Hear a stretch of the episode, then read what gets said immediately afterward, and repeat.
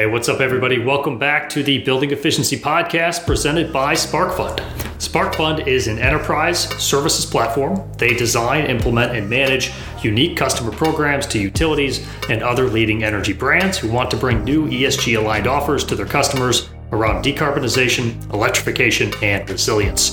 SparkFund's enterprise services platform has all the capabilities needed to achieve those goals and can be accessed at a lower cost compared to building the necessary capabilities in house. So great to have SparkFund on as a new sponsor here. And on today's episode, episode 80, we sit down with Doug Golden. Doug and I go back a ways, so it was great to reconnect, and, and really the timing was was perfect as Doug is launching his new position with SparkFund as the COO. Not only do we cover SparkFund and how they're going to market today, but Doug walks us through his career, his background, and how he eventually landed in this role. Doug gives us an added bonus of an economic outlook, especially as it relates to interest rates for financing energy efficiency projects, which is something that I was just personally curious about. So, really appreciated Doug providing some insight there. And I also appreciated Doug's advice that he would give to his 22 year old self at the end. So, you, will want to stick around for that one. Now, if you haven't done so already, be sure to subscribe to our channel and consider downloading this episode and future episodes. This is really the only way that we can track how many people are listening. So, if you're one of the folks out there who are still streaming the episodes, I urge you to consider hitting that download button instead. Now, if you enjoy this episode, please share it, leave a five star review. Now, we think you're going to really enjoy this conversation with Doug and I, so let's drop in.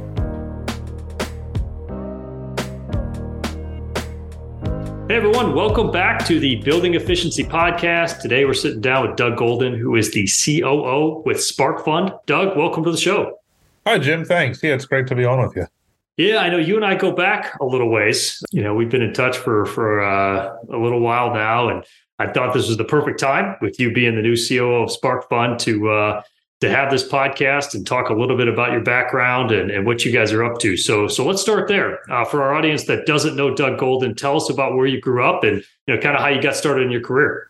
Yeah, so I uh, I grew up up north in Pennsylvania, live in Houston, Texas today. Went to Syracuse for college, uh, which is really what prompted my my move south. Uh, Four years of Syracuse winters will make anybody uh, want to not see snow like that again in their lifetime um, or or cold weather, right? So uh, I, I, got out of college in 2002, and the economy was kind of in the tank, right? That was right after the dot com right. bust. It was uh, right, you know, really kind of pre, but but on the downslope of Enron, WorldCom, Tyco, and so the economy was in the uh, in the toilet almost. And um, I started looking for jobs, and and I wish I could tell you I had some really you know, very specific want or desire to get into the energy space, but I didn't. It was the first place where I got a job in, in 2003. Uh, started working for Reliant Energy in, in Houston, Texas, which what brought me down here. Um, and I spent 12 years with Reliant through multiple iterations of, of their ups and downs and ultimately getting bought by NRG in 2009.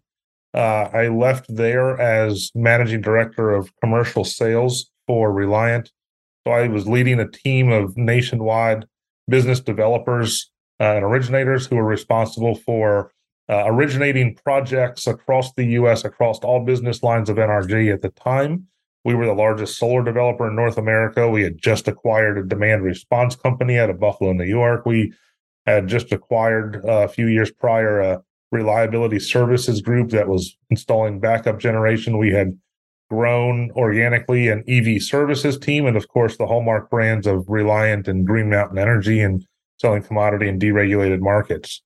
Um, that shift from a uh, traditional just brown power company to being the the, the leader, and, and our vision was to be the first true 21st century energy company, is really what set me on motion to be to have this sustainability, renewable energy, leave the planet in a better place than we found it mentality.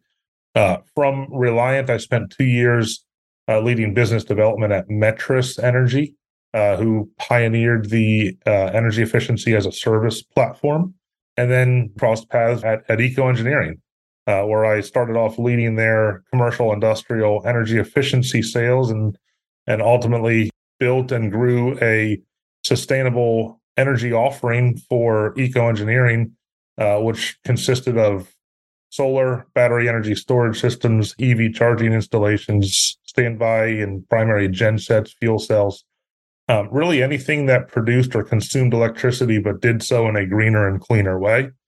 Uh, and then, as Jim said, I recently started at, at SparkFund as Chief Operating Officer. I've been here now for I think six weeks as we sit and record this podcast. So it's uh, uh it's been a, a fun six weeks so far. I'm I'm still trying to figure everything out um, as far as you know what Slack channels I use for uh, for for certain messages and things like that. But it's it's certainly fun and and really you know the building of my career to this point. Um, I've spent 20 years almost in sales prior to leading an operations team now. And uh, as I looked at at myself and reflected on what I want to do for this next phase of my life, uh, the operations function and, and leading and scaling an operations team uh, with a company is is where I settled, and uh, I'm I'm happy to have that opportunity at Spark Fund. So before we get into Spark Fund, I want to just go back to uh, to eco engineering and the uh, kind of that sustainable energy group that you were developing that you're responsible for for kind of leading and, and developing. So so what was kind of the uh, the genesis of that? Because I know for a long time, eco engineering had traditionally just done lighting and lighting control retrofit projects, but then at some point there was hey here's solar, here's backup generation, microgrid opportunities, here's EV charging. So, you know, how did that happen? Yeah. So, you know, if you look back at the company, um, you're right. The eco engineering was a, a really well respected or is a really well respected lighting services contractor in the both C&I and ESCO space and had spent 25 years into that business up until the point where we really took a hard look at the business and said, okay, if we want to continue to grow the business, um, what else are our clients demanding? And we looked at a few things: water efficiency, building envelope, and and we, we really settled um, on the sustainable energy space, especially solar, um, as closest to our core competencies as a electrical contractor and electrical engineering firm. You know, water is just too far out. HVAC and and mechanical is is really far out.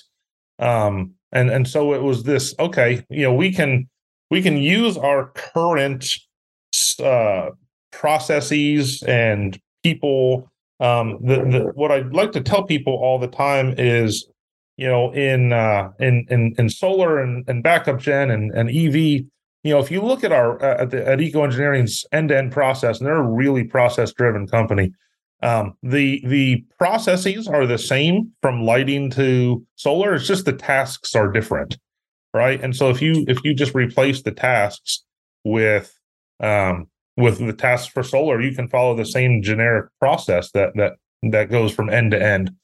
Um, Tom Kirkpatrick uh, also has this you know true vision of of doing good for the planet.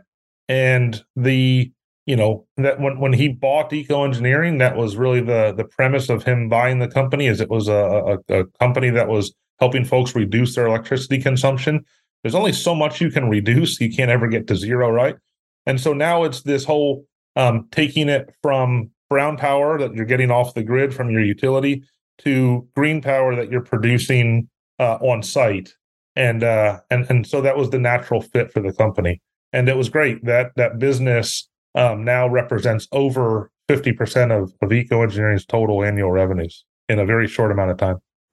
Yeah, that was really cool to uh, to hear about and see, and um, you know, it's just uh, I think it's testament to where the industry is going, which I'm, I'm sure we're going to get into a little bit later. But uh, before we do that, uh, tell us a little bit more about Spark Fund, aside from figuring out the Slack channel, which I think says a lot about a company. Uh, you know, the technology side of it. I think it, if it's a technology-driven company, they tend to be on Slack, or at least that's my uh, that's my take on it. But uh, tell us a little. Let's just, let's just say there's audience members out there that don't know who Spark Fund is. Give us the the fundamental version of, of who they are and kind of you know how they're going to market today. Yeah, so Spark Fund uh, actually just celebrated its ninth birthday. Um, which is which is great. Next year we'll be uh we'll be that double digit kid. Um, so SparkFund has actually gone through multiple iterations uh, since its founding. Really started off by funding smaller scale energy efficiency projects. Um, a little bit different end of the spectrum from where I was at Metrus, where we were funding really large scale energy efficiency projects. SparkFund started on the smaller side by supporting really more of your local or, or regional contractor base to get you know twenty five thousand to hundred thousand dollar projects sold um, oh, wow. okay. across the finish line. And that business is great. It's a it's a great business, but it's really difficult to scale. Right? You're you're educating lots and lots and lots of contractors all the time. Anytime you make an update to one of your forms, you have to make it, you know, 300 times if you have 300 people in your system. And so that business is tough to scale. And, and so SparkFund, you know, started then going after the direct customer sales model, uh, realizing also that is is a difficult business to scale, and and which led us to where we are today, where we're a, a, an enterprise platform for utility companies and leading energy brands to offer our decarbonization, resilience, and electrification solutions to their end user client base. And so that's folks on the regulated side like Xcel and Georgia Power, um, and um, and and Duke. It's folks that are more of your just you know energy suppliers like uh, Shell and, and LX Way, um, who were helping to offer these solutions to their clients. We have the platform built um, so these leading brands and utilities don't need to replicate that platform themselves of going and hiring, you know, a team of development engineers and project managers and construction managers and service for after the sale um, and and bringing in all the financing together. We we bring that package together in, in one nice bow um, and offer it as a platform for those folks to offer um, the solutions that their clients are demanding around decarbonization, electrification, resilience. Hmm. That's interesting. So, so would you say I heard utilities first? So that's where I'm, I'm going to go with this. So, are the utilities the ones that are you know you feel like you're starting to see some traction and some opportunity with where their customers or commercial, industrial, institutional facilities they got goals that they got to hit. So you guys are assisting them and, and walking down that path and providing those solutions that you were referencing. We are, yeah. You know, there's there's a lot of folks out there who have mixed feelings maybe about their utility, and I think there's there's some um, there's some you know geographic uh, uh, restraints to that maybe where you know folks in a certain area just think that their, their utility isn't living up to to their expectations. But at the the heart of it, utilities are the trusted brand and the trusted supplier of of of clean and safe electrons coming into your your home, your building, your your your business, your school, your church, right? The utility is there to provide really high levels of of of safety and reliability. And so they are the trusted brand for for for really the, the vast majority of, of, of people and businesses out there. And so it's leveraging their trust and recognition um, in the communities that they serve to then get the word out and have them offer these solutions to their clients. The market is shifting this way anyway. Um, folks are in, in business and at home are seeking out these solutions to be, you know, to electrify their, their themselves, whether that's the installation of EV charging stations, um, because they're switching away from a, a gas powered vehicle to an electric vehicle, the installation of a backup generator to be more resilient as climate change events happen more and more often, whether it's the installation of solar on their roof uh, or in their parking lot to green up their electricity supply, or or really just the bread and butter, which is you know lighting upgrades, HVAC upgrades, water upgrades, right? Anything that that will help you conserve natural resources um, and and reduce your overall consumption is is is key. And so these folks, the the the, the clients of these utilities and leading energy brands are doing this on their own anyway. And what the, the value proposition to those utilities and, and leading energy brand companies are is they want to be that phone call, right? They want that that customer to pick up the phone and call them to help them solve this this problem of how do I decarbonize, how do I electrify, how do I become more resilient. Makes sense. And anytime I think about a company that's involved on the the energy finance side of things, you know, I can't help but think about interest rates, and that just seems to be a common topic of conversation, no matter what industry you're in or what you're doing, right? But it's especially at play here and in our space as you look at uh, financing some of these projects. So Doug, I know you you can't predict the future, but uh, you know how do you evaluate where we're at today, right now, within the industry, interest rates as it relates to financing projects, and then where do you where do you see that aspect of our industry going right now?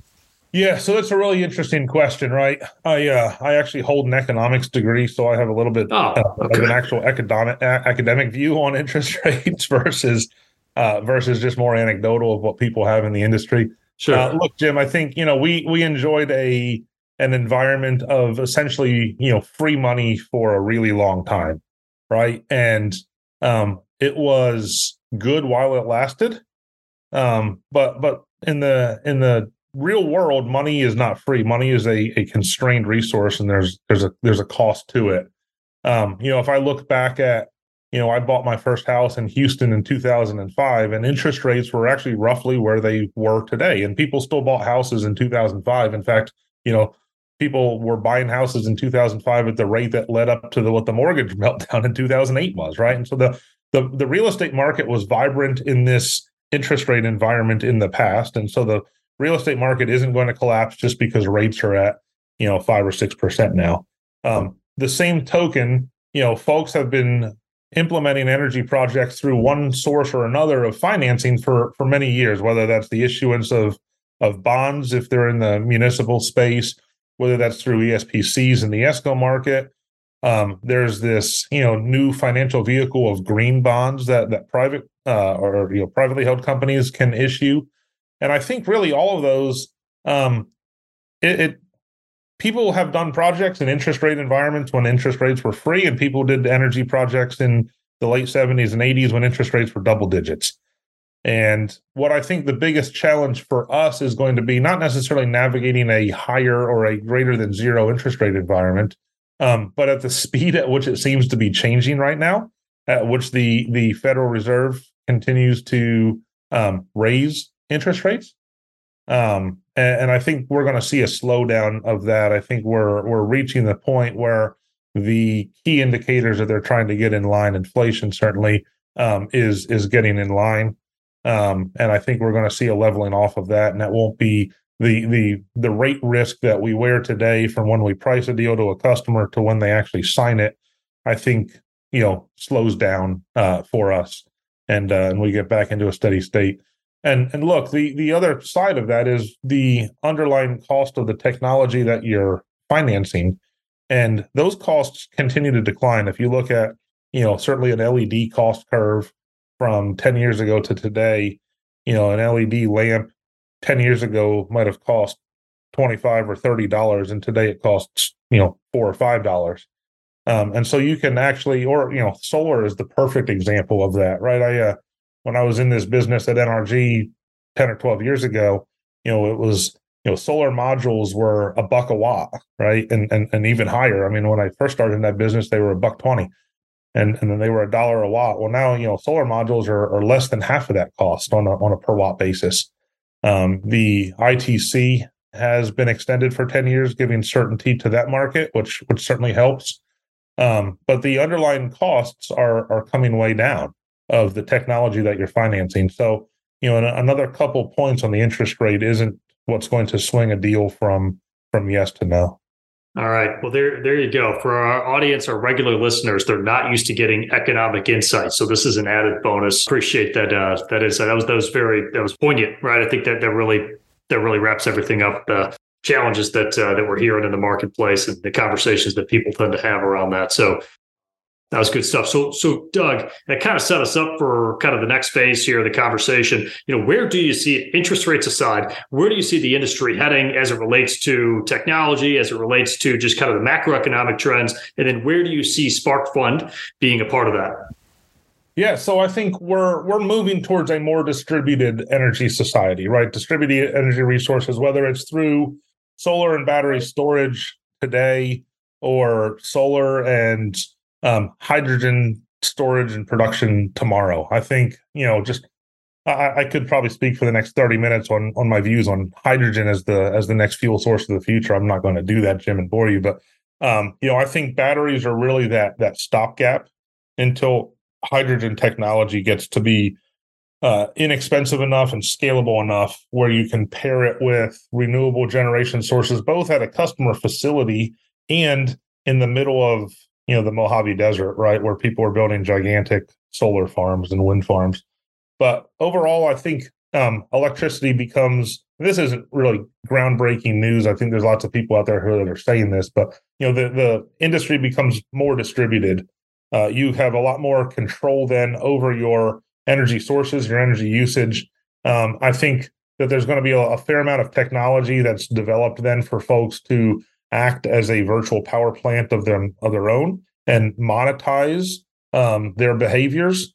And so, if you have a generation source on your site, um, you can receive price signals of what the where the market is and make decisions around um, how you utilize the energy you're producing and how you send some of that back up to the grid and maybe get paid for it right i think that's the that's the real future here is is building um, resilient systems on people's facilities that will allow them to decarbonize their overall emissions um, from electricity usage and give them mechanisms if they so choose to participate in any upside that the market offers them as a result of it. Yeah, and you mentioned virtual power plants there. Now, that is something that uh, I'm hearing more and more about. And I think that uh, when you start hearing it on a regular basis, there, there's something to it. So I guess I, uh, I'll put out a public announcement here. If anyone's got some expertise in virtual power plants, I think that would make sense to be the next uh, next guest here. So I appreciate you mentioning that. Well, Doug, let's uh, let's transition to the last part of the show here. I wanted to ask you the same four questions. I asked every guest who comes on, and wanted to lead off here with what are your daily non-negotiables? Yeah, so no matter so I travel a, a, fair amount for for work. I always have, and, and I, I don't see that really changing for me. So my daily non-negotiables are um, I'm actually going to to split that up. I think as to when I'm in Houston and when I'm on the road. But one thing that I do, no matter where I am, I start my day off reading reading news. I, I get a couple news briefs every morning, and I start my morning off reading uh, uh, the news and starting my day that way. You know, and it's actually a pretty wide range of news sources. Some that folks may call um, very left leaning and some that folks may call very right leaning. I actually have a, a, pretty wide range of news sources that I that I read every morning. Um, when I'm in Houston, a, a absolute non-negotiable for me is is I take 30 minutes out of my day every day to uh, to, to play with my dog Jack. Um, I have an 11 and a half year old now, uh, Greyhound mix, and uh, I, I spend 30 minutes a day at least when I'm here just playing with him. And I have found Jim over the years that that is the time when I'm when I'm spending time with him, whether we're out taking a walk or we're you know throwing a ball down and him running back and bringing it to me. That's the time where I actually don't ever think about anything else except for what I'm in the moment. So that's my 30 minutes of totally clear headspace every day. Um, is with him. That's hard uh, to find. It is hard to find. Yeah, it is really hard to find. Right. Um, and then when I'm on the road, I'm a I'm a big sucker for buy local. And uh, so I always seek out um, local places, whether it's you know a local coffee shop or a local bagel shop or something for breakfast. I'm a I'm a big I'm a big believer in buy local, and uh, and I, I do support local businesses here in Houston, but I especially support local businesses um, when I'm when I'm traveling. Well, next time we get together, I'll make sure we don't get up uh, meet up at Starbucks then. So uh, we didn't last time. No, we didn't. We didn't. Uh, it was in New Orleans. Yeah, um, local beignet shop. What uh, what advice would you give to your uh, your 22 year old self? You're coming out of Syracuse. Yeah, uh, yeah. So I'll, I'll back up a little bit. I, I, started Syracuse thinking that I'd go on to law school. Right, that was my that was my kind of um, ultimate end game there. I uh, and, and I actually went as far as taking the LSATs. Um, but um, did not go on to law school. Uh, I think there, you know, the the economy shifted very, very dramatically from 2001 to 2002. And uh, I watched a lot of my fraternity brothers and friends who were graduating in 01 get extremely high paying job offers. And so I just kind of ran the calculus in my mind and thought, okay, if I can come out of school making a lot, you know, this much money, why would I want to go and spend three more years of time in school foregoing that, plus incurring a lot more cost to, to go to law school? And so I then kind of made the decision not to go to law school. Um, though I've gotten to play pretend lawyer a lot of times in my career. Um, so I think you know the, the overall advice. It's my long way of saying just be flexible, right? And what you think you're going to do is is probably not what you really actually end up doing. Uh, and I'll, I'll use the story from my time at, at Reliant. So I started uh, in a really basic entry level back office role at Reliant uh, moved into the sales group, took a job in the sales group as a sales support analyst. And that, for me, the the ultimate goal there was to become a trader, and you kind of work up through, you know, real time trader, day ahead trader, and then and then your long term origination. And that's, you know, as an as an economics major, um, that's really kind of where you want to go, right? That's that was my path. I did not want to be a salesperson. I took the role in sales to learn just more about the business, particularly the wholesale business. Um, two years into that, I found myself as a as a salesperson, um, and in the in the national account group at, at Reliant. And uh, again, thinking like, okay, this is just a stopgap for me. I'm going to go off and, and do something else. And then I, I work up through sales leadership and and really did enjoy sales. But you know, had you told me at 22 that I would have been leading a sales team, you know, at, at 28, I would have told you you were you were nuts. I had zero desire to go into sales, though I've made a a pretty good career of it. So um, be flexible for sure. You know, what you think you're going to start off by doing is not what you're going to end up doing, uh, and that's okay. Um, and and my path has has led me here.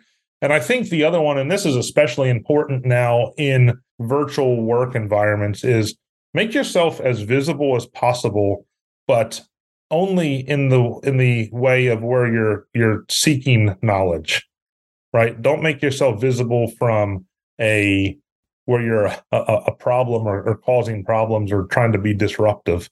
Um, but it's it's increasingly difficult now, I think, for for for people who are earlier in their career to gain that face time with folks in leadership positions because they most likely sit in different cities right so try to figure out ways to make yourself visible in your quest for knowledge no, it's very, uh, it's very true. Yeah, especially this this work environment that we're in. Yeah, virtually for sure. So, what motivates you? What gets you out of bed in the morning?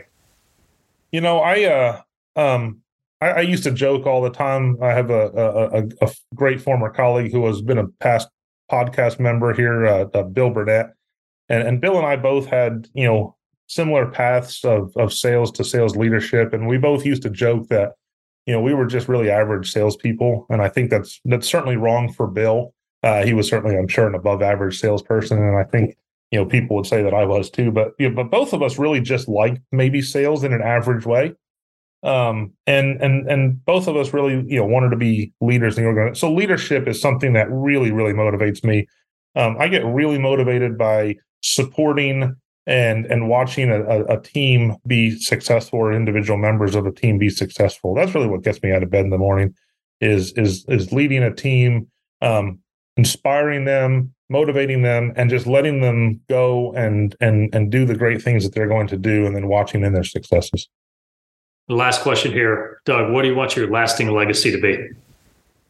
I have two really. One is just the the broad of what I'm doing today in the world and what my my job is. You know, I think just protecting the environment, protecting the planet, and making sure that you know we do leave this this this earth in a in a better spot than than how we found it is is really very important to me. It you know I got into the energy business by by chance uh, I've stayed in the energy business, particularly the the renewable energy business, um, on purpose, right? And and so for me, it's it's that environmental aspect to it, and then second, it's the um, the, the legacy of of of scholarship and and and doing right on the in, in education. And I have an endowed scholarship set up upon um, my passing, which I hope is a long time from now that they get their money, but um, at, at my alma mater, Syracuse University, I have I have plans set up already to to leave a legacy there.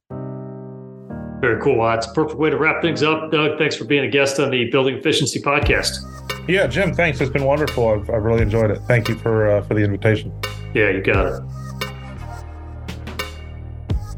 All right, there you have it, episode 80 with Doug Golden. I hope everyone enjoyed this episode as much as I did. And if you did enjoy it, please be sure to subscribe to our channel wherever you enjoy listening to your favorite podcasts. We hope that you share this with your friends and colleagues as well. And one last thing if you have any future guests in mind from the industry, please reach out to me. We'd love to hear from you, loyal listeners. So until next time, I'm Jim Schaefer, and we'll catch you on the next episode.